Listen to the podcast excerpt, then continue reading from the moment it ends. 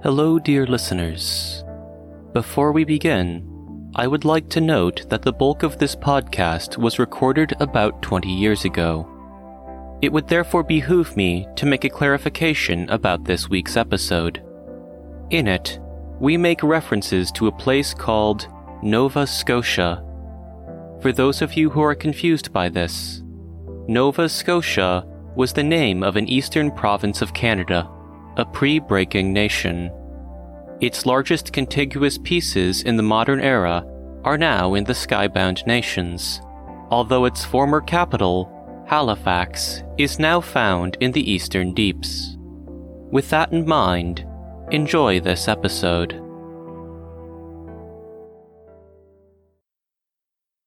Have you ever wanted to just leave everything behind? To run off and join the circus? Perhaps become a monk or hermit? Have you ever wanted to quit your job, climb down a manhole, and join the brotherhood of mole people that live in the sewers? For some, this pipe dream became a reality. Today, we talk about a group of friends who dropped out of the rat race and chose the road less traveled. Today, we talk about Johnny Doyle and the buffet dwellers of Nova Scotia.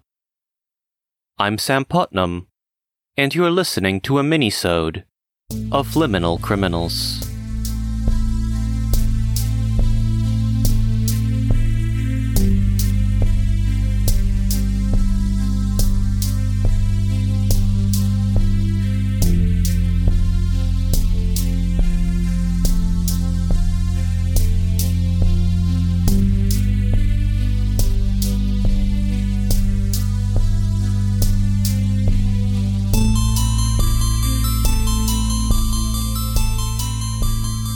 In December of 1996, Johnny Doyle had the worst day of his life. His wife left him. He lost his job as an ombudsman. His dog broke free from its kennel, devoured Doyle's entire collection of rare jerkies, and sprinted off into the cold Nova Scotian evening.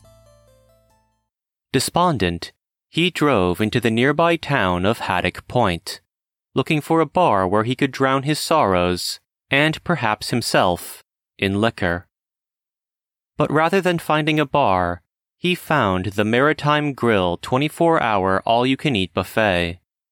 Deciding that maybe it would be better to eat rather than drink his grief away, he pulled into the parking lot, strode in, and got a booth seat, laying down $10 up front for the opportunity. Doyle loaded down his plate with a variety of meats, an overgenerous helping of potatoes, and enough salad to keep a mouse fed for a couple of days. He returned to his table and began to stew in his thoughts, downing complimentary coffee and wondering if it was even possible to put his life back together. The minutes stretched into hours, and Doyle quickly lost track of the time. He was about to finish his protracted dinner when he looked out the window to see the sun rising. Now I had come into the buffet at 6 p.m., explained Doyle as he recounted his life to biographer Mel Peters. And the sun only rises after about 7:30 in the winter. Uh, when I saw that, I knew that I had just spent over 12 hours of my life in a booth at a deserted buffet with nobody but the waitstaff and my reflection in the sneeze guard to keep me company. That sunrise was the surest sign that my life had completely fallen to pieces, and it was the most beautiful thing I had ever seen. According to Mel Peters' book, Tuck In, Chow Down, Drop Out, An Oral History of the Men of Maritime Buffet, Doyle casually excused himself from the table, went over to the restaurant's payphone, and called some of his friends. First, he called Robert Jacques, who was on the edge of divorce. Then he called Hunter Trapp, who had recently lost his job and his hand in a tragic accident at the fishery where he worked as a salmon sperm extractor. Finally, he called Dirt Leonard, who frankly had been looking for the time and opportunity to give up on life ever since he heard Metallica's 1996 album, Load. Doyle offered each of them the same thing the freedom to abandon their old lives and take refuge with him in this bastion against the world, all for the low price of $10. Doyle's friends arrived within minutes. They laid down their money, sat down at Doyle's booth, and wordlessly turned towards the buffet's TVs to watch that day's episode of As the Clam Flies, a daytime soap opera about a family of professional clam gatherers. After breakfast, the four stayed at their table, chatting idly and watching infomercials on TV. After lunch, the four stayed at their table, chatting idly and watching the afternoon news on TV. After dinner, they began to see a pattern in their lives beginning to emerge, then stayed at their table and watched nighttime comedies on TV. One by one, they began to drift off to sleep. The next day, the buffet dwellers began to realize the commitment in which they were sinking. Honestly, I didn't think much of it at the time, said Hunter to Mel Peters. I figured that we'd stay there for a couple days and then go back home. I guess it would have kind of been a vacation.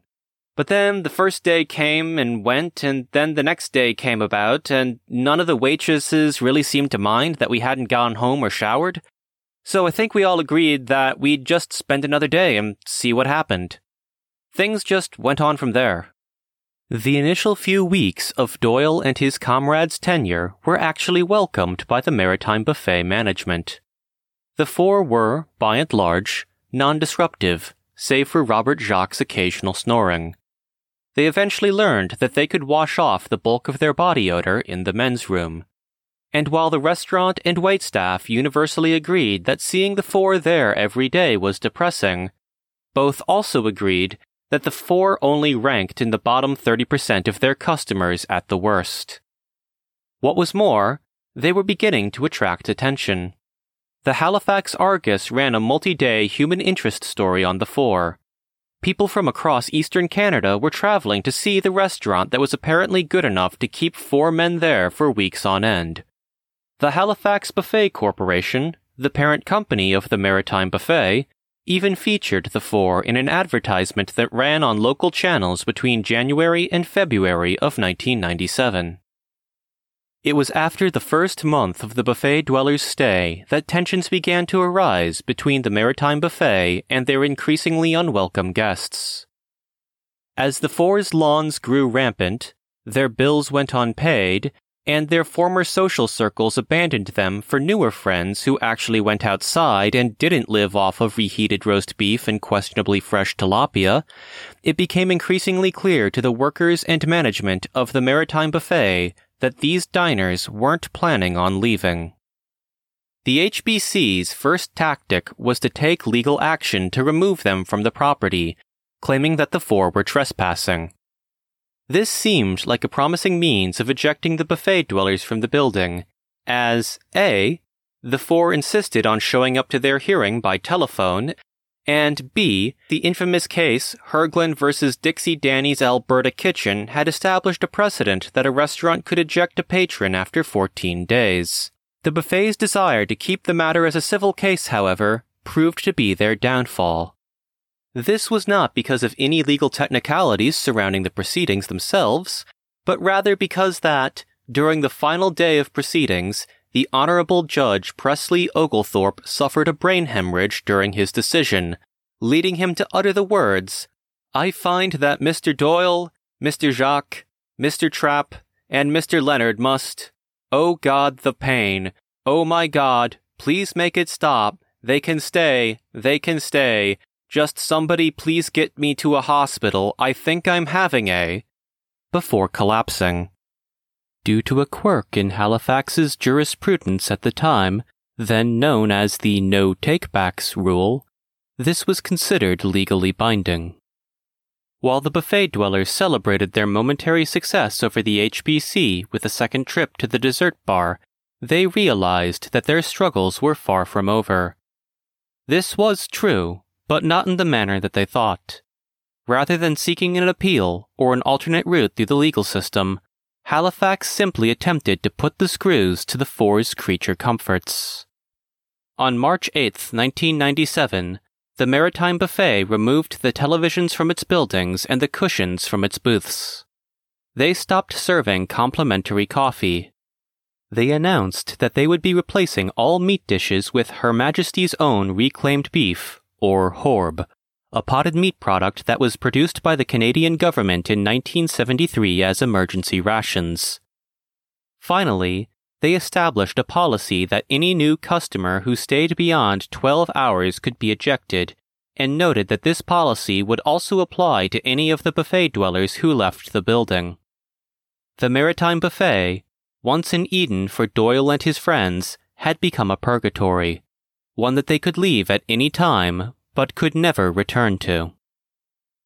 Still, the buffet dwellers persisted. They had gotten used to their new lives.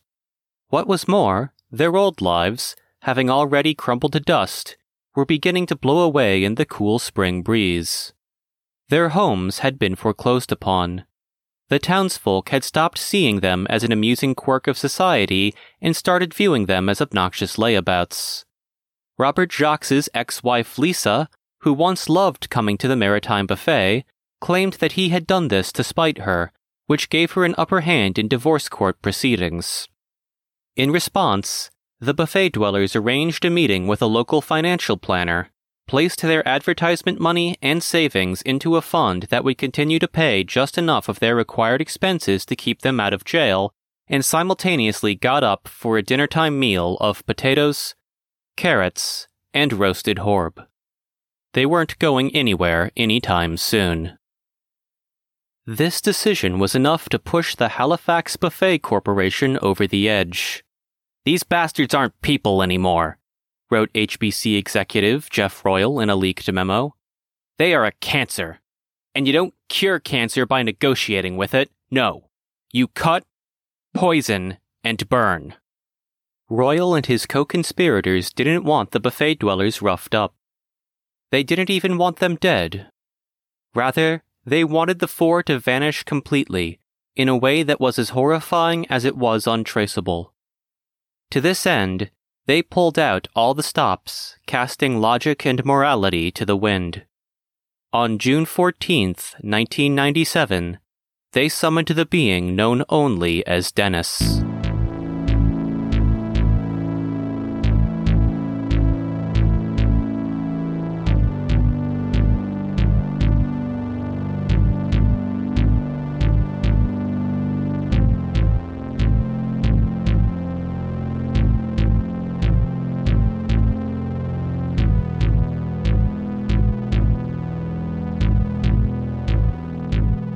Jeff Royal bribed Deborah Harkin, a hostess at the Maritime Buffet, to go into the middle of the restaurant, spray paint a sigil onto the ground, and recite a handful of words which I am banned by international law from knowing or saying. She was told that this was just a harmless prank to try and scare off the buffet dwellers. The reality was far worse. By following the instructions which she had been paid to carry out, Deborah Harkin had completed the first invocation of Dennis, a ritual that would compel the entity to appear within a 20 meter radius of the sigil's location.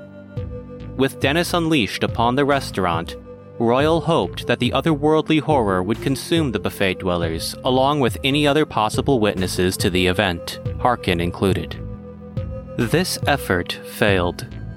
In a prepared statement given at a 1997 press conference, Canadian Department of National Defense analyst and paranormal expert Jack Duchamp explained why. This heinous act violated not only basic human decency, he stated, but ignored all facts we know about Dennis. If there is something that we have learned from Boulder, Fort Loud, or Thunder Springs, it is that staying indoors is the easiest way to avoid being taken by Dennis. If there is a lesson to be learned from this tragedy, it is that regardless of the severity or circumstances of a Dennis related event, it is of the utmost importance to always, always stay inside and out of arm's reach of doors or windows. Sadly, while the majority of the buffet's customers and employees were savvy enough or frozen enough by fear to take this advice, Dirt Leonard did not. upon hearing the telltale whine of a denizen in the air and seeing the sigil on the floor begin to glow, he stood up from his table and sprinted out of the restaurant, only to run headlong into the spot where Dennis first materialized. Dirt Leonard was almost entirely subsumed in a matter of seconds, with Dennis only leaving behind a handful of fingertips to fall onto the pavement below. Harkin, overcome with fear and guilt, broke down crying in the middle of the restaurant, loudly sobbing the words, He just said it'd scare people. Oh God, he just said it'd scare people. As the handful of customers inside the Maritime Buffet backed away from the windows and tried to avoid looking outside, the remaining three of the buffet dwellers brought Harkin back to their booth near one of the restaurant's interior walls. The three, whose calmness bordered on being disquieting, were able to console the sobbing Harkin and get her to explain what had happened. Word of what Harkin had been tasked with doing soon spread among the patrons and employees of the restaurant. Over the two weeks it took for Dennis to fade away, the people inside, now aware of HBC's involvement in this crisis, stewed in a mix of fear, betrayal, rage, and pan fried horb. Harkin and her fellow employees placed as many calls to the local press and authorities as she could. By the time that Dennis had vanished and the emergency response team gave the all clear, Jeffrey Royal had already been taken into custody on suspicion of paranormal terrorism. And even after this, the buffet dwellers remained. HBC, it seems, had lost. What has happened since then? The investigation into the HBC was only able to find evidence incriminating Jeffrey Royal and a handful of his employees in the summoning of Dennis. Royal is currently on his 26th year of a life sentence. As part of the security surrounding him, he is banned from receiving visitors, visiting the prison library, or possessing anything that could be used to write. Deborah Harkin left her job at the Maritime Buffet and found work at the Brushfire Bar and Grill in Halifax. She went missing on January 31st, 1999. If anyone is aware of her whereabouts, please call the Halifax Police Department. Dirt Leonard was survived by his illegitimate son, Mud Leonard. Mud made a name for himself in the Nova Scotia marijuana cultivation community a reputation which led to him being arrested multiple times. As of 2022, he is a manager at a dispensary in Ontario. Horb was taken off the market in 1998 when leaked documents from the Canadian military revealed that the food like substance had been quote unquote contaminated with high doses of golozaprine, an anti anxiety drug. A relaunch of the product, called New Horb, was slated for 2020, but was scrapped when consumers lost interest after learning that new Horb would not contain any psychoactive chemicals. The buffet dwellers were given free meals for life at the Maritime Buffet in exchange for an agreement that they would not discuss HBC's consumer practices in any capacity, and that they would leave the building for at least six hours each day. While Robert Jacques is still divorced from his ex wife Lisa, the two are now on more amicable terms. Jacques went back to school for a degree in journalism in 2001 and currently works as a food critic for the Halifax Hound, a local magazine. In 2009, he bought a house in Port Herringbone and left the Maritime Buffet. Hunter Trapp began taking odd jobs around the Halifax area, trying to find his true calling in life. He currently works as an artist in Halifax's North End, having enjoyed a rise to fame after his 15 painting series, I Saw the Face of Dennis, was confiscated by the Royal Canadian Mounted Police. Johnny Doyle got a job in the Maritime Buffet, where he became manager in 2002. He never stopped living at the restaurant, leaving only when legally necessary. In 2014, he took out a small business loan and purchased the buffet from the HBC. While he doesn't talk to his former compatriots as often as he used to, he recently told biographer Mel Peters that, once a year, he and the remaining two buffet dwellers get a seat at their old booth, share a meal, and raise a mug of complimentary coffee to the memory of their fallen friend. This has been Liminal Criminals. I'm Sam Putnam. I'll see you next time. And remember, if you haven't seen them, you haven't been paying attention.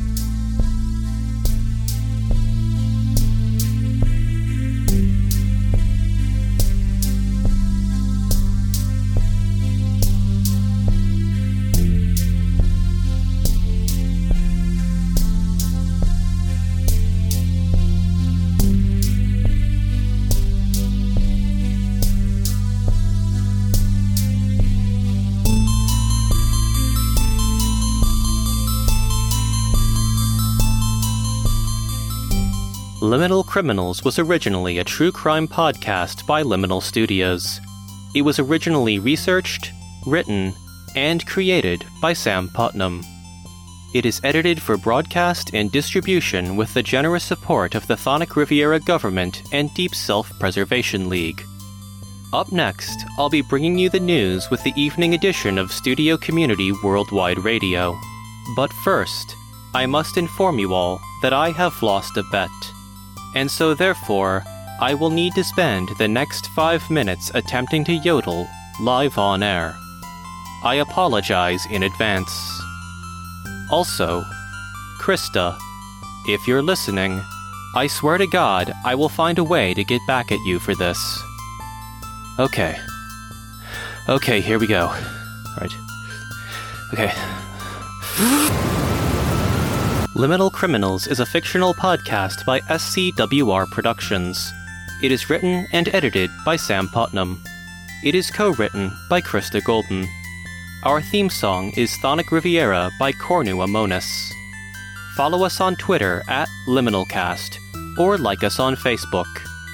Follow, rate, and review us on iTunes, Spotify, or your podcast platform of choice. Tell a friend about us. Remember that all narration on this show is done by amateur stunt performers and should not be attempted at home.